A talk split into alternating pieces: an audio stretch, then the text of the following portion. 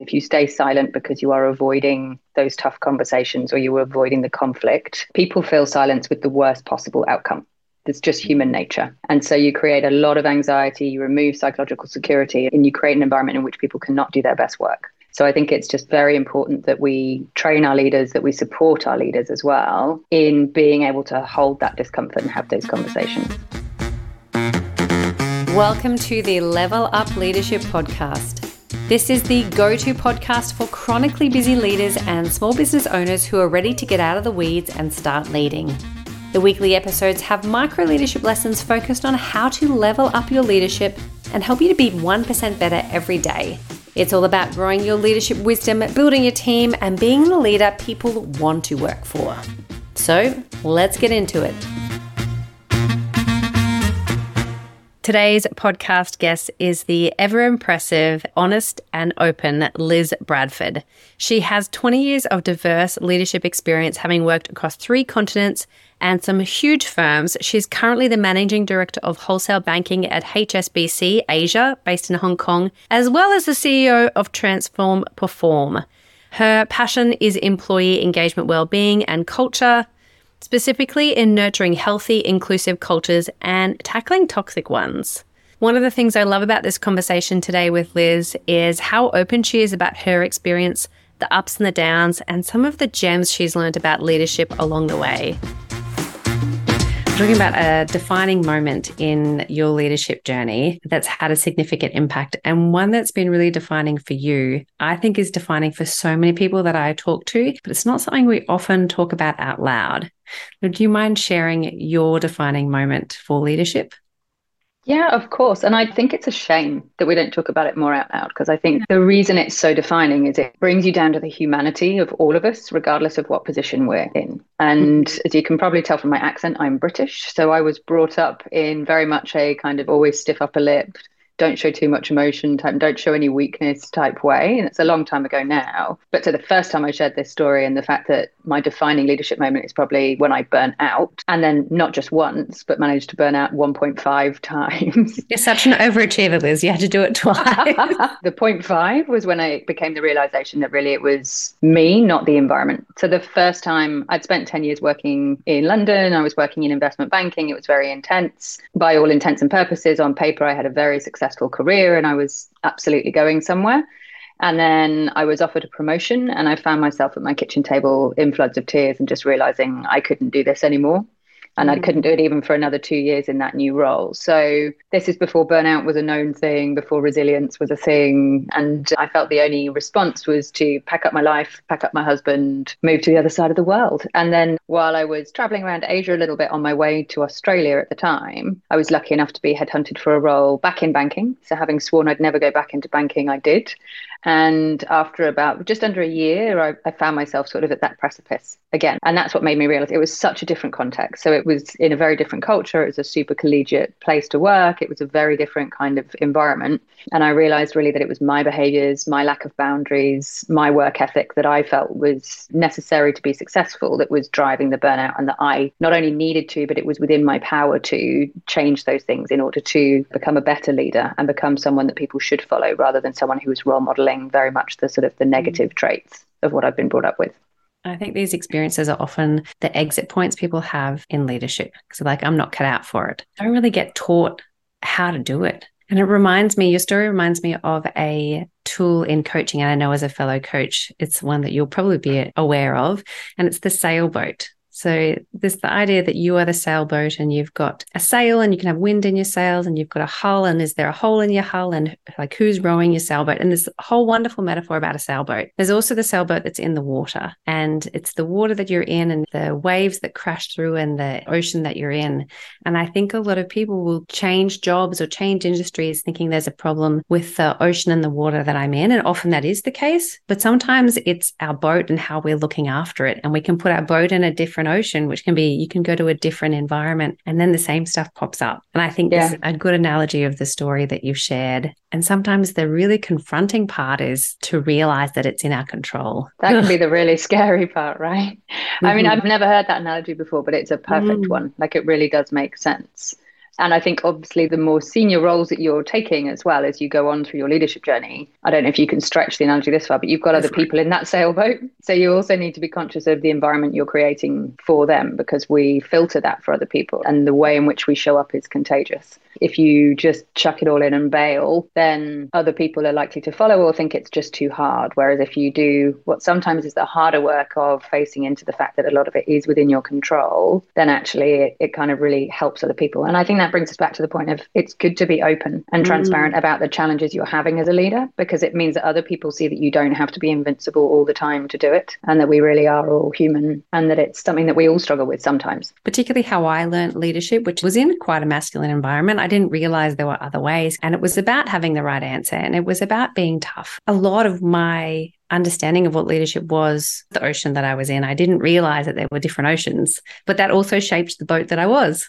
Something else that I loved about your story, when you talk about burnout and how you've had to change how you lead, you also talk a bit about that transformation. And we can change and transform as people, but we also have our team, our company that changes and transforms. And I think what everyone's experiencing at the moment is the environment around us changing and transforming. And I know one of your areas of expertise is all around transformation. and I wondered if you could share a little bit about leadership and transformation, some of the things that you've learned that perhaps the rest of us might not have to learn the hard way because of your experiences. I've certainly learned some things the hard way, and I'm very, very happy to share on those. So, yeah, as you say, like my whole job is transformation, it's driving mm-hmm. large scale transformation programs. And a lot of the work I do at the moment is around, to your point, there are very key inflections at the moment around you've got Gen Z coming into the workforce, you've got AI, you've got big programs of change in a lot of organizations where we are seeing them shift shape and the way in which we work as well. I think one thing that I've learned over the last 20 years in financial services and driving transformations, which have typically been tech ones, is that actually it's much more about the people. So it's 20% the technology change, it's 80% the cultural change. And if you don't focus at least 80% of your time, energy, resource, communication around that cultural change, your transformation will fail. Mm. And it's really about having the courage to sometimes face into a lot of those challenging conversations and be empathetic and hold some of that discomfort for other people that if you don't learn how to do that and if you don't build your own resilience up so that you can do that, you will really struggle to bring people along on that transformation journey with you. So I think a huge part of it is about transparency and setting a North mm-hmm. Star that people aim towards and explaining that there is going to be ambiguity along the way and that it's okay to feel very uncomfortable about that. That's what transformation feels like. No human mm-hmm. likes change. Some of us claim we do, but we only really like change that we're in control of. So if you can set that North Star and say, look, some of this is going to feel very uncomfortable, what we need to be able to do is have a dialogue about it at all times. And we need to be able to work through some of those challenges together. But this is where we're going.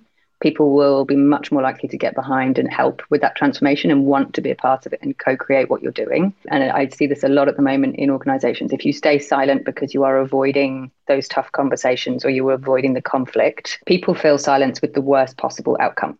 It's just human nature. And so you create a lot of anxiety, you remove psychological security, and you create an environment in which people cannot do their best work. So I think it's just very important that we train our leaders, that we support our leaders as well in being able to hold that discomfort and have those conversations. Have you got any examples around like transformation or difficult conversations so people can get a bit of like context or feel a bit what it's like if they're not used to it?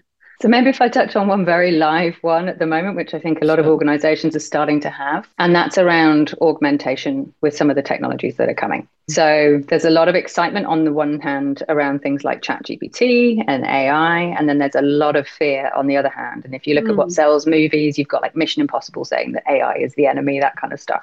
But there's a lot of stuff in the news around it'll replace 50%, 30%, 70%, depending on which day you're reading the news of all jobs. And until we get people comfortable with how we experiment with that and how we build the future of work together, people will be very resistant. It's just natural. And I think one of the conversations we're certainly having at the moment within the firm that I work for is that it isn't AI that's going to replace your job, it's the people that can use AI that will replace your job or your role. So, what we're trying to do is create capacity so that they can retrain and learn those skills. But we do need them to then want to and be motivated to do that. And the minute you say create capacity, people think cost cuts. And so it's about forming that common language with people and it's about making sure that people understand where you're going with the whole piece and the skill sets that are needed and that you are trying to set people up to be successful in the future and to help you create the organization of the future rather than they are a number and they can be replaced. But mm. because there's so much silence about it in some firms at the moment, then you see a lot of attrition and you see a lot of concern around, well, I'm just going to get replaced by a machine. Why have any loyalty to the organization kind of thing? That's a very live example, I think, for a lot of firms at the moment. And then restructuring generally. A lot of organizations are restructuring across the whole globe at the mm-hmm. moment. And you see some very extreme examples like Twitter slash X slash yes. whatever it's called today. And then where he's now having to backtrack. And then you see others where it's just sort of death by a thousand cuts mm-hmm. and people are never sure. And I think from very personal experience, those I have found driving too many changes at once can be a mistake. So I would always advise be very strategic about well, what you can land and how much change your people can absorb at any one point in time and be very clear in your communication about why it's happening, why you are making very specific changes, and what happens then to the people whose roles have been removed or anything else, so that people know that you are taking care of people, as opposed to, mm-hmm. again, it can be a bit easy to hide sometimes, especially when you're feeling tired or burnt out yourself. And it doesn't help with the culture. It doesn't create an environment in which people can thrive. And I think it comes back to your point any lack of information, wherever there's a gap, people's minds go to worst case scenario and they play out that movie. And whether it is the case or isn't the case, it doesn't matter anymore because they've already made that movie mm. and therefore make decisions based on it. And your point about people don't like change unless they're in control of it. If people are feeling unsure, uncertain of what's happening, or there's a lot of change in the company and they don't have certainty around it, one thing they can have certainty of or control of is changing a job. No doubt they're going to be in the same situation in the other company, but they feel like they had control over it. And maybe it comes back to the sailboat and the ocean. They're taking their sailboat into the new ocean, but the ocean is still full of water. Couldn't agree more. And there is something that feels very empowering about taking that control, but I think it's a very short lived triumph. Mm. And then to your point, you find you're just back in a very similar ocean, same sailboat. Something, Liz, that you do that I would say 95% of people in leadership positions and senior roles within companies do is overcommit. And if I'm honest, that's probably how we got to the positions that we did because we took on more than what we probably thought was possible and just had some belief that just keep on going. And the more you achieve, the more you tend to be given. Mm-hmm. And it just continues up to the point where probably you burn out. What have you learned from your own experiences of being a serial overcommitter, the good, the bad, and the ugly? Because I can tell you my personal overcommitment has got me doing crazy things, both personally and professionally, that there's a small percentage of me that is so grateful that I overcommit and do more. I don't think things through enough. Otherwise, I wouldn't do it half the things I do. And I love that I've had these great experiences, but there's a point point. And finding that point is a challenge for me. And I'm not sure if it's something that you've managed to find, but I feel like I've got a friend in you and an overcommitter. I'm certainly an overcommitter and always have been. And I think that is very common in leaders. Mm-hmm. I think it's mm-hmm. also very common in females, if I'm honest, mm-hmm. not really trained to say no and don't really have that conditioning. And I'm very hypocritical on this. So when I train clients or when I'm talking to my people, I always talk about the concept of periodic training. And I have a background as an endurance athlete. And with periodic training, you'll push yourself right up until the point where you can't go any further. And then you have a rest period. And then after that rest yep. period, you can push yourself, but to a new peak and a new height because you're building muscle, you're building mental agility, you're building endurance the whole time. But that rest period is super important. So the overcommitment, or to your point, taking on something that's a little bit more than you might, if you really thought about it, you might do, that can mm-hmm. be a mm-hmm. positive thing mm-hmm. as long as you then have the recovery so that you recuperate, your comfort zone starts to stretch and it gets wider so you can go further and further outside it. But if you don't have that, that's where you hit burnout. And that's what I have a tendency to do because I know I can personally just keep going and I have maybe a little bit too much of Angela Duckworth's grit. That's fine if it's you as an individual because the fallout is you and maybe the closer relationships. And I don't mean it's fun as in it's okay, but that's a limited fallout. Mm-hmm. But when you're leading teams and maybe that's 20 people, 200 people, 2,000 people, 20,000 people, if you are overcommitting on all of their behalf as well, then you will reach a tipping point very quickly whereby you start to lose people and you lose your followership. They lose their self confidence in themselves, they lose confidence in the team, and you are setting the whole team up for failure. And that's really not a great outcome. So, neither is a great outcome, but it's also being very conscious of the boundary between your natural ability to go, yes, I'm going to do that, and then see if it happens, but then doing that on behalf of a team and being able to draw boundaries on that one. I really like that analogy with being an endurance athlete. I'm like the 100 meter sprinter for sure. It's only because like I'm in and out, I'm off, and then I'm exhausted. And it's just also how I work, like all in sprints. So this idea taken from endurance sport had never occurred to me to mm. work in seasons, like a flower doesn't season the whole year round. So you've got to have gaps in between. But I think that is a wonderful example of stretch back, stretch again it's a super effective way of mm. building strength, whether that's in the way in which you work or any other skill or any other physical strength. But you mm have to remember the gap. You have to remember the break. Especially the last three or four years, we don't have breaks in the way we used to. So even when we go on leave, we take laptops or Blackberries or our mm. mobiles. And in the evenings, we have a tendency to go home and then log back on after dinner and after story time and everything else. Mm. And so we're not recovering in the way that we used to. And that then becomes chronic and you get chronically stressed and then you really cannot perform at the level that you used to be able to perform at. Absolutely true. I love that idea. I'm going to take that one on board. That's going to be my 1% from today. Or maybe I shouldn't pick too quick.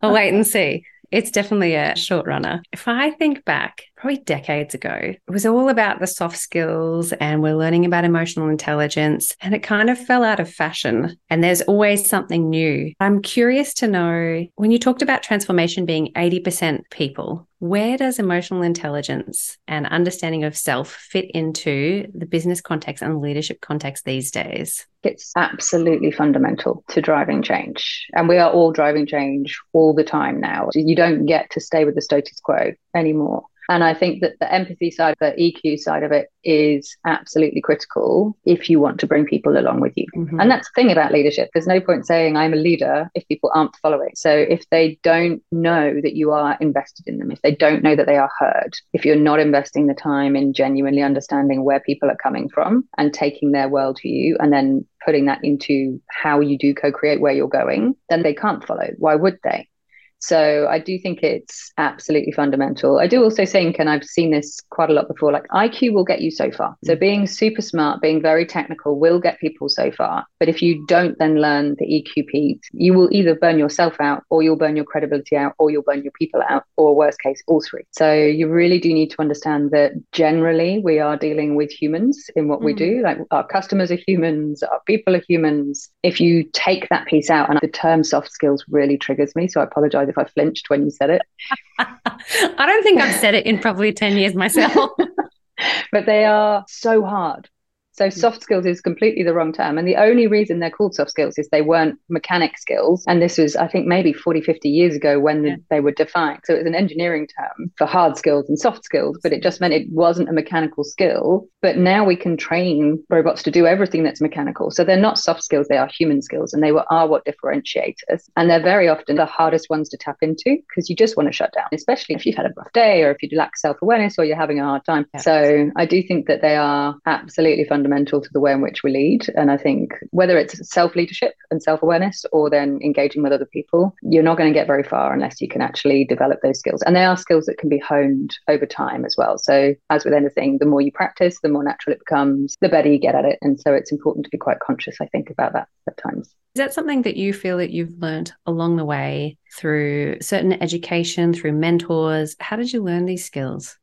So I learned them through coaching. And actually, I learned them from someone coaching me. And it was the first time I'd come into contact with the coaching universe, mm. which was when I was on my trajectory for my second burnout. And I had a fantastic coach in Australia, and she taught me about three pillars at the time. So you had the physical well-being component, so looking after yourself physically so you could show up yes. and invest time in your mental well-being and your emotional awareness and how you were engaging with others. So self-awareness and then how you're engaging and interacting with people, and then your connected well-being. So, how are you contributing? How are you interacting with wider groups? What are you giving back? How are you finding flow? That kind of thing. And so that's how I was introduced to the concepts. And then, being a bit of a nerd, I then deep dived into some of it because the first bits worked. So then I was like, oh, let's try the rest. And that for me definitely set my leadership journey on a different trajectory. So mm. up until that point, I was doing very well on the IQ point. It was at a time when you brought your work person to work, your work self, and then your personal self was left at home. Like God forbid you were to share that. That's when I learned that once you start to combine the two and you are much more authentic with people, and don't get me wrong, there are boundaries. I know that it can go too far on that front, but when you start to actually show people who you are and connect with them on an individual level and get to know them, then you can go so much further, both in your own personal development, but also as a team. So it's really about how do you build your personal resilience, but also mm. how do you build your organizational resilience by creating those stronger connections between people.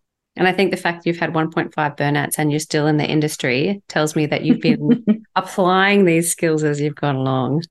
Yeah, I'm not sure. My team would tell you that maybe I need to listen to myself a little bit at the moment because it's that year end piece. Everyone's pushing super hard and they're like, when are you going to ease up? So, yeah, come Christmas time, we'll calm down. Do you have favorite books or podcasts or anything in the leadership space that you found useful for you? I read quite a mishmash of stuff all the way between technical and I don't know if we would call it self help anymore, but mm. more around self development and everything else. I'm a very big fan of Adam Grant's work. Mm-hmm. And he's just brought out a new book. I'm a very big fan of Brene Brown's work as well. And the whole piece around vulnerability really was a game changer for me back in 2014 or wherever it was. Again, back to that concept of like being yourself and the courage it takes to do that. And I think anything podcast wise, I listen to quite a lot of stuff around. There's an Angela Duckworth podcast that yes. also has the book on grit, asking yes. stupid questions. Yes. No such thing as dumb questions. And then I really actually like the podcast called Diary of a CEO. And he brings in a lot of very different kind of thought leaders and very successful people, but talks very much about their journeys as individuals and how they've gotten to that point. And I think that's a really nice way to get very diverse perspectives mm. around. And it very often goes into how we emotionally connect with people, how we build resilience, and, you know, people who make it to the top and realize actually, was this it? And then start resetting their expectations and realizing that the material stuff, yes, sure, it's lovely, but it's not why we're here and it yeah. doesn't fulfill you. So I find that quite a good sort of level setter when I'm hiking with the dog in the morning a good reminder. And I certainly was in this space as well in corporate world and it's everything that you are surrounded by. It's the water that you're in and all the things that you believed success was and the trajectory that you're on and ticking things off and then getting to the point where you've done all the things you felt you were supposed to, whether that was career or personal or life, and then still feeling this sense of emptiness, wondering, have I worked all to get here and I've missed the point?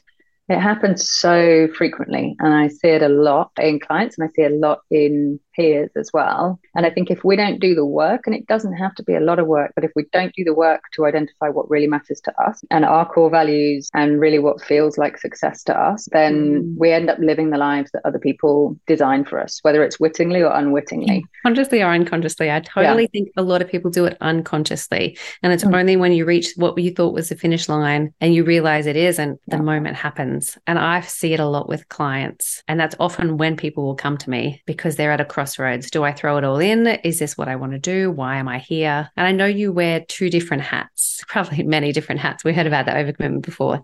Can you explain a little about your two different hats to give a bit of context?